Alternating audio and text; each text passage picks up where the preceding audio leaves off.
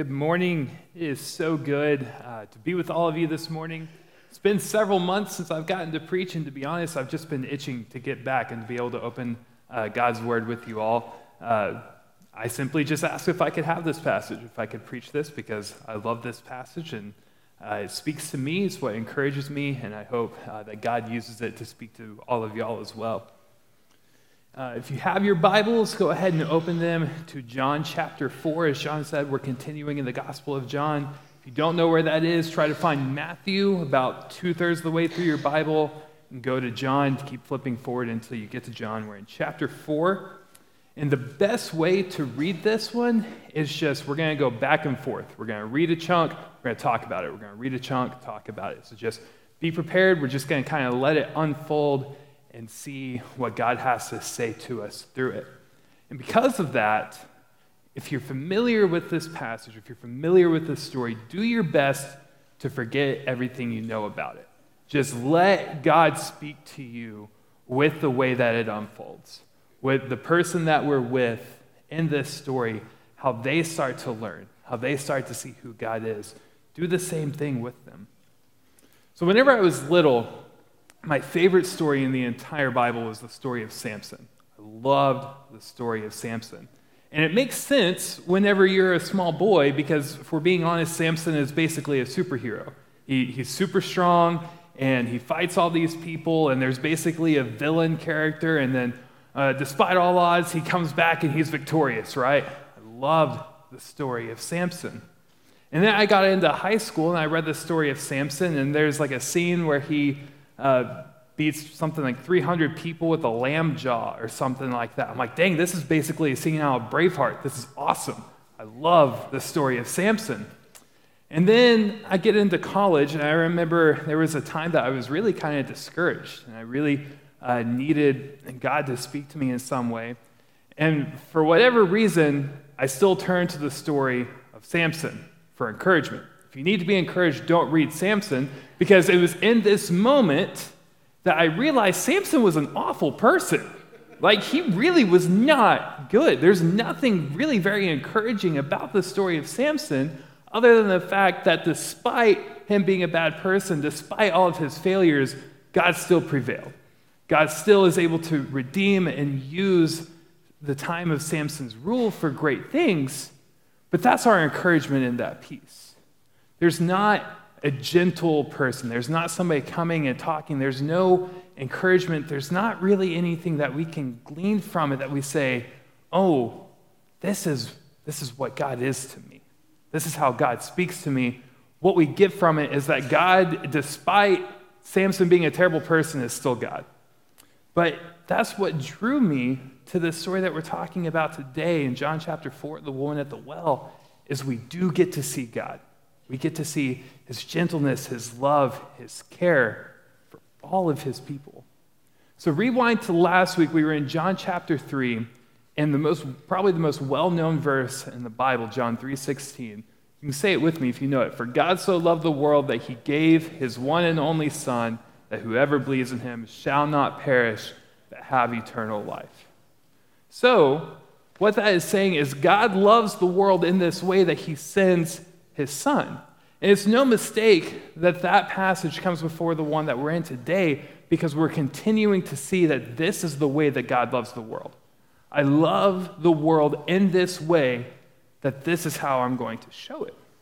So read chapter 4, verse 1 with me. We'll go through verse 6 to start. When Jesus learned that the Pharisees had heard he was making and baptizing more disciples than John, this is John the Baptist, Though Jesus himself was not baptizing, but his disciples were, he left Judea and went again to Galilee. He had to travel through Samaria, so he came to a town of Samaria called Sychar, near the property that Jacob had given to his son Joseph. Jacob's well was there, and Jesus, worn out from his journey, sat down at the well. It was about noon. So, the first thing I want to look at is it says that Jesus had to travel through Samaria. Jesus had to travel through Samaria, but if you look at a map, kind of, but not really. So, he's in Judea and Galilee is up here, and it's the most direct way to get to Samaria. But the Jews, Jesus was a Jew, the Jews and the Samaritans didn't get along. They did not like each other. It was completely countercultural for them to be seen together, let alone talk with one another. So, anytime somebody was traveling from Judea to Galilee, whether it be a Jew or a Samaritan, Samaritan, they would go around. They would intentionally avoid one another. They wouldn't take the most direct route. They made their own route to where they would go around to avoid having any, any interaction with these people. So Jesus didn't really have to, but there was a calling that he did have to.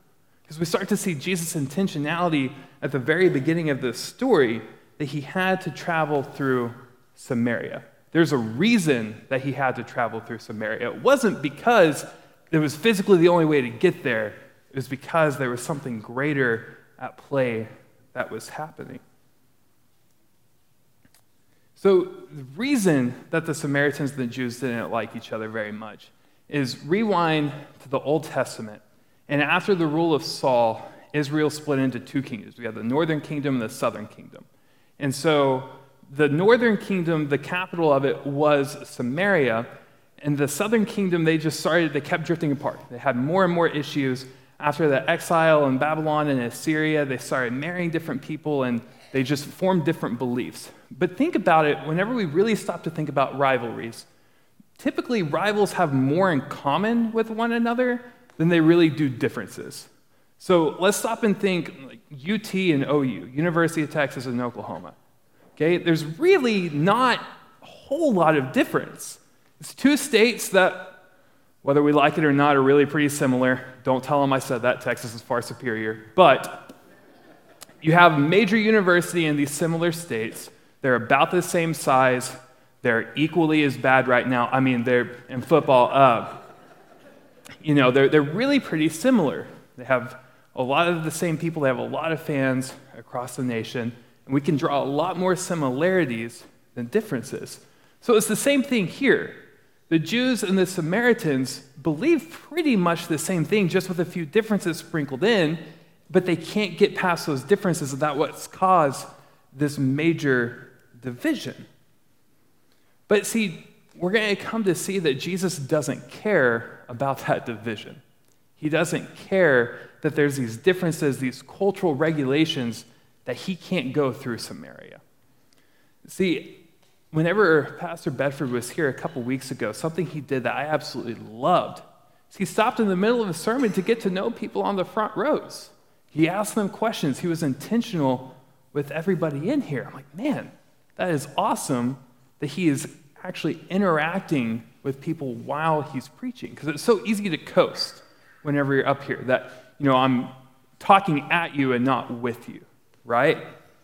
And I'm reading a book right now, and a pastor gives an example of that because of the production style of his church, that he literally has a box of surgical tape where he has to stand because the spotlight is on him. And so, like Pastor Bedford was doing, he wanted to interact with his congregation. He wanted to do an illustration with somebody on the front row. So he leaves his box of surgical tape and everybody in the tech booth starts motioning him back. Get back, get back, get back to your spot. And it apparently gets to the point where it was audibly to the point that people were looking behind at the tech booth to see everybody saying, Get back, get back, get back to your spot. We can't see you. Get back in the spotlight. He was literally taped into a box. Jesus had the same thing, but like Pastor Bedford, he didn't care. He wanted to have interactions with people, he wanted to be intentional with his time, and that's why he went through Samaria. So we also see at the end of verse 6, this is a lot of buildup, but it makes a lot of sense whenever we see it later, that it was about noon. Again, that's very important. Noon isn't really a time to be at a well. Noon, as we know, is the hottest time of day. Whenever I first got to Waco, excuse me, whenever I first got to Waco, I'd been here about a week, and believe it or not, I was really having difficulty adjusting from the weather up in the panhandle to Waco.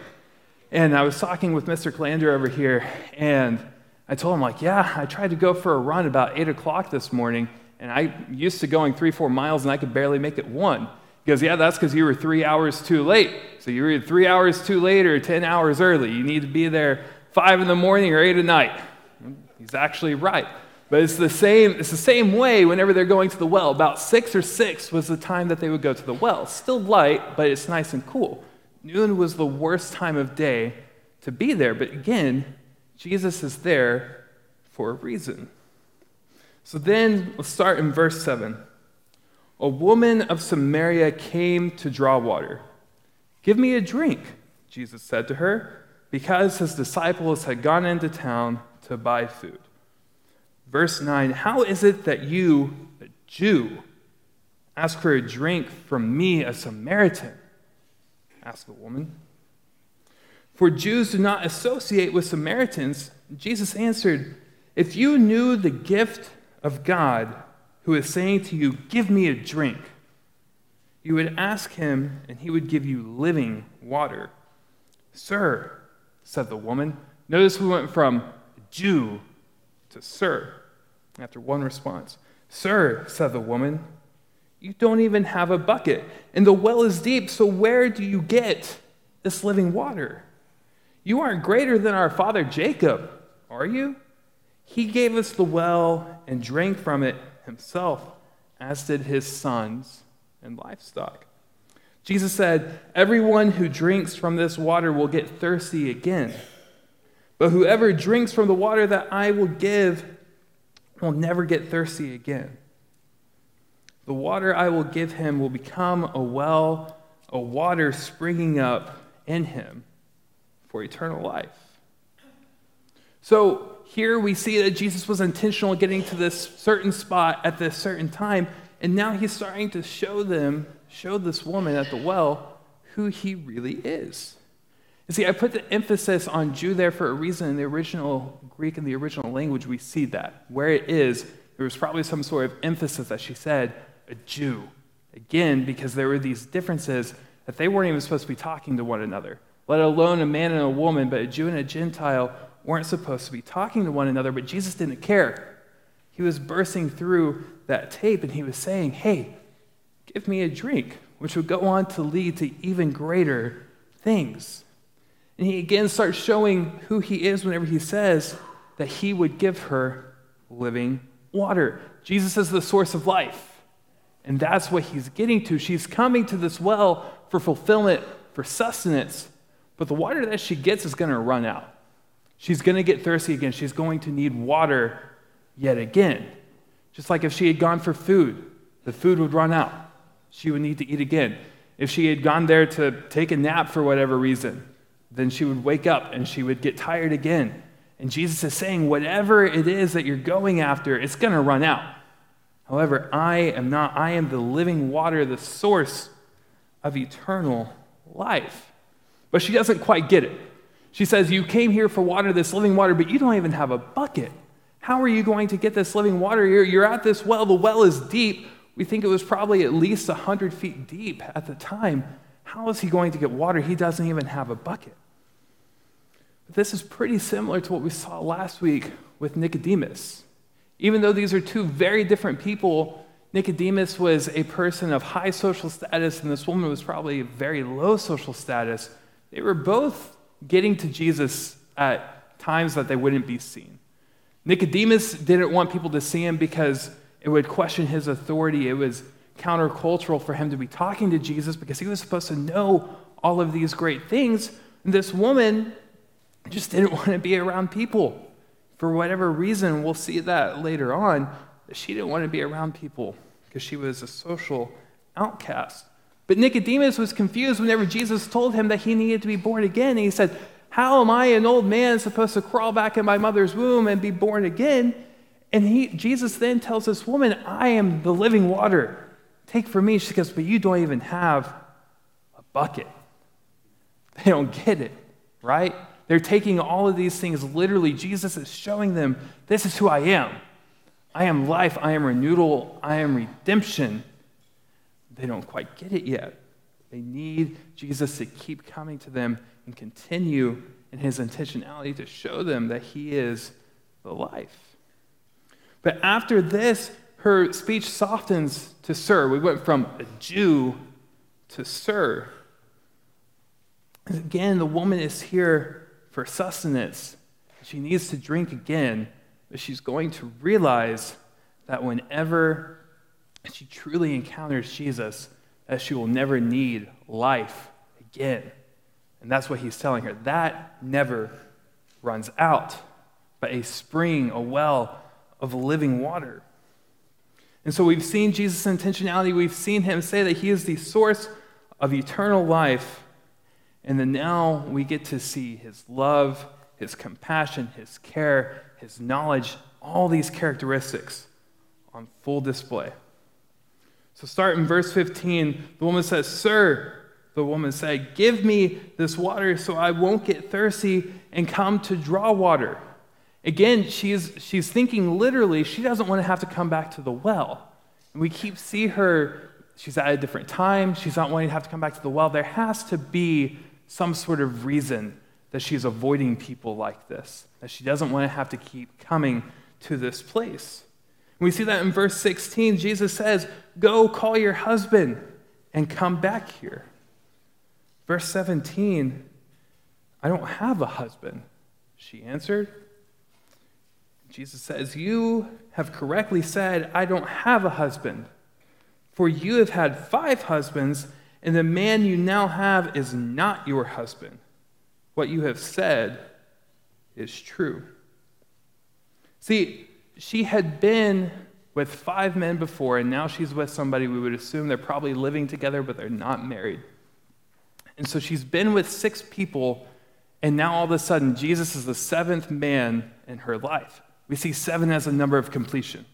It's all coming together that, you know, in this society, she probably didn't have the ability to end a marriage. She probably did not have the ability to leave a man. So if she had been with five different husbands, she had likely been left and abused and beaten. We can only imagine what this woman had gone through.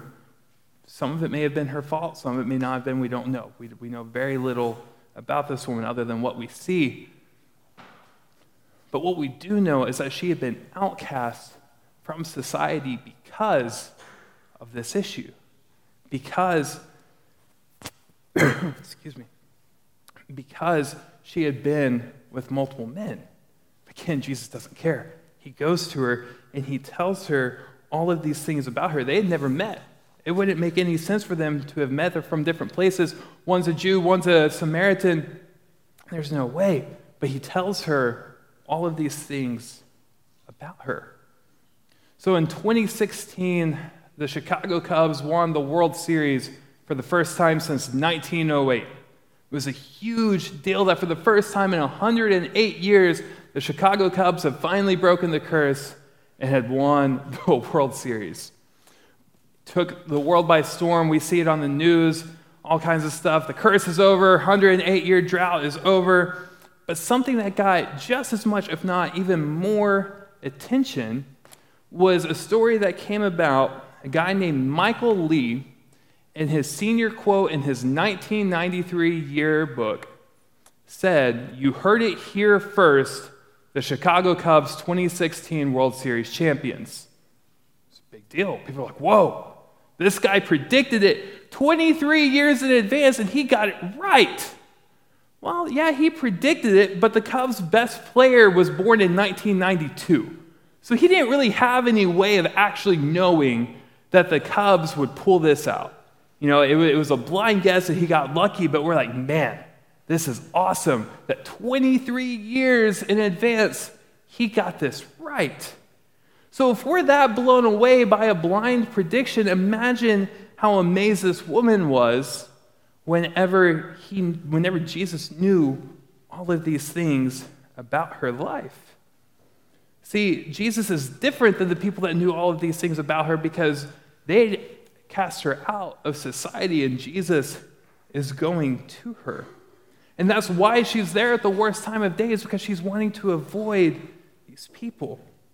Jesus was not having the same reaction as everybody else, but he approached her with love and care and compassion.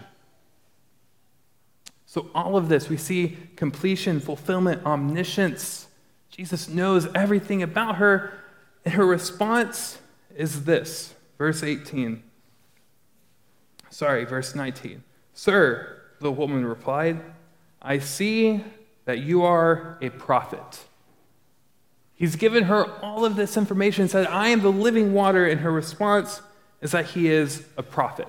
So she's not necessarily wrong, but she's also not right. One of my friends puts it this way of that if he came up, pulled in in a Ferrari, and came out, he got, he got people to go and look at his Ferrari. It's a brand new 2022 Ferrari. He paid millions of dollars for it, has all these bells and whistles, goes super fast, all this great stuff, takes people out and goes, Hey, look at my cup holder. Wouldn't be wrong? It does have a cup holder, but he's also not right.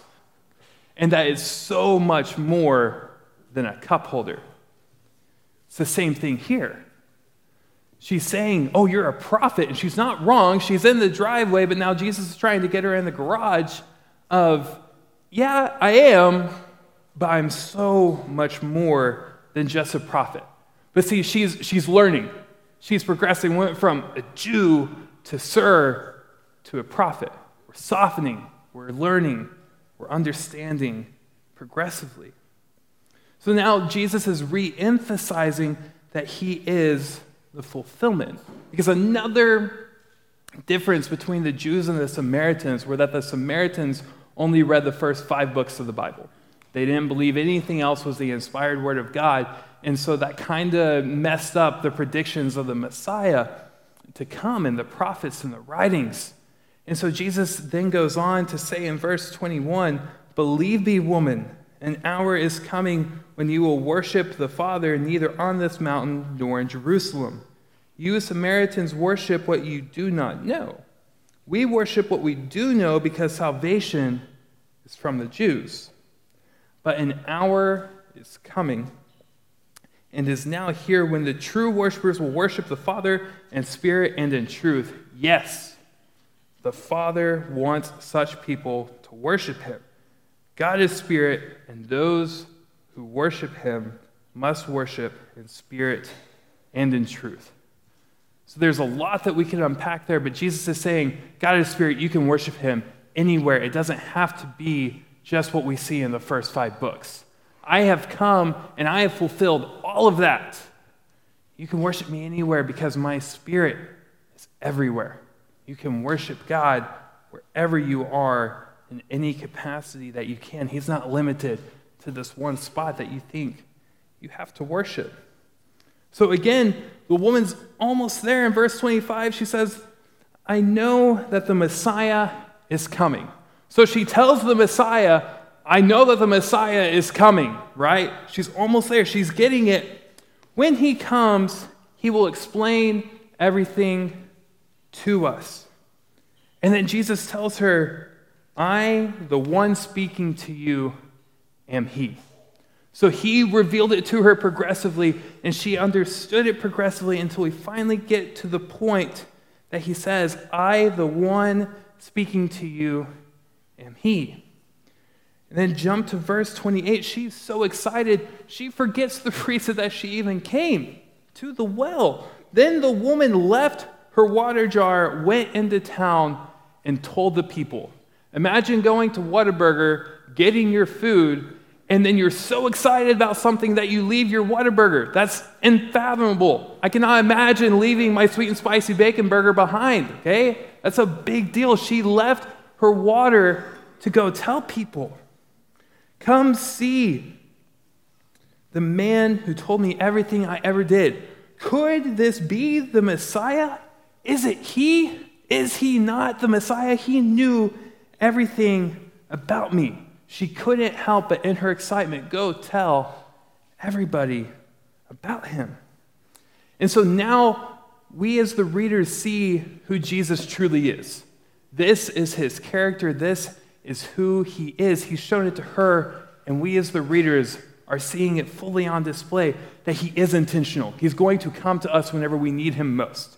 He doesn't care about the boundaries that are there. He's going to come to us. He's going to save us. He's going to show us his love, his compassion, his care, that he knows everything about us, that he knows the time that we need him the most, that he's going to break through all the walls, he's going to tear everything down to show us, I am he. I am the Messiah.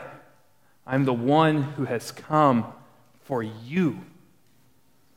So you may be sitting here thinking, I could really use an encounter like this. That's great for, for this woman. Awesome. But I could really use an encounter like this with Jesus. And to be honest with you, I've been there before too. I read this story for encouragement, and I stop and think, man, I could really use this encounter with Jesus like this. I could use him to come to me, tell me everything about me, and give me the same excitement that he gave this woman. So, around a year ago, I, I had what I consider to be genuinely one of the worst days of my life. Of I had a lot of mental health stuff really come to a head, and I'd had essentially a medicine kind of go haywire on me and did the exact opposite of what it was supposed to. And so I forced myself up, forced myself to go to class, and just was not firing on all cylinders. Could barely think, could, just could barely function. And so in between classes, I just go and sit in the hallway and just can barely, barely do anything. I'm sending texts I don't even remember sending at this point uh, to people trying to express what's going on. And I'm sitting there saying, God, send somebody. God, send somebody. God, show me that you are still here with me when things feel hopeless, when I feel like I am completely alone. God, send somebody. And so then, walking up, I see a friend whose name is also Robert. And our standard encounter was he would say to me, Howdy, neighbor. We, we live two doors down from each other. Howdy, neighbor. I'd say, Hi, Robert. And he'd go, Hi, Robert. And uh, then he would usually say something along the lines of, I'm just peachy today. But whenever I didn't give him the standard, Hi, Robert, hi, Robert, back, he realized that something was wrong and stopped and said, What's wrong? And I knew at that moment that God had said exactly what I was asking because Robert's a pretty particular person. He likes to be in the same spot in class. He wants to be a certain distance from the professor so that he can hear them and that he can see them well. And he likes to be positioned well that he can get everything out of class. And he's on his way to class and he stopped and said, What's wrong? And then stopped and sat down and listened to everything I had to say and made sure I had somebody coming to pick me up that I could get home okay, text me later that night, and made sure. And I told him a couple days later, I went over to his apartment and I just thanked him for taking that two minutes to come and check on me and talk and listen. And I just thanked him for that time. He said, You know, my instinct was to go to class and get to my spot. Especially with that professor, he moves around a lot, so I want to make sure I can hear him. That was my instinct. And then I stopped to think, well, is that what Jesus would want me to do? Would he want me to go and get my spot? Or would he want me to sit down with you and listen to what was going on and to help you through this time? And that was my encounter with Jesus at the well right there. And so I can't promise that for you. Wherever you're going, whatever you're doing today, if you need an encounter like this, that that's something like that exactly is going to happen. But I know that God delivers. And I know that He is the Messiah that He claims to be. He shows it clearly right here. So take time, sit with this. Go to Jesus because she came to Jesus also. Go before Him because this is the same Jesus that was telling everything about her that lives in us now, that, like He tells her, is here in spirit, that we can go to Him whenever, wherever. And He doesn't care about any tape on the floor. He doesn't care about any cultural boundaries that are preventing him from coming and showing his intentionality, his love, his care, his compassion, that he knows everything about us. That's the Jesus that came to the woman at the well. That's the Jesus that came to me on one of the worst days of my life. And that's the Jesus that is with us now, forever, and always.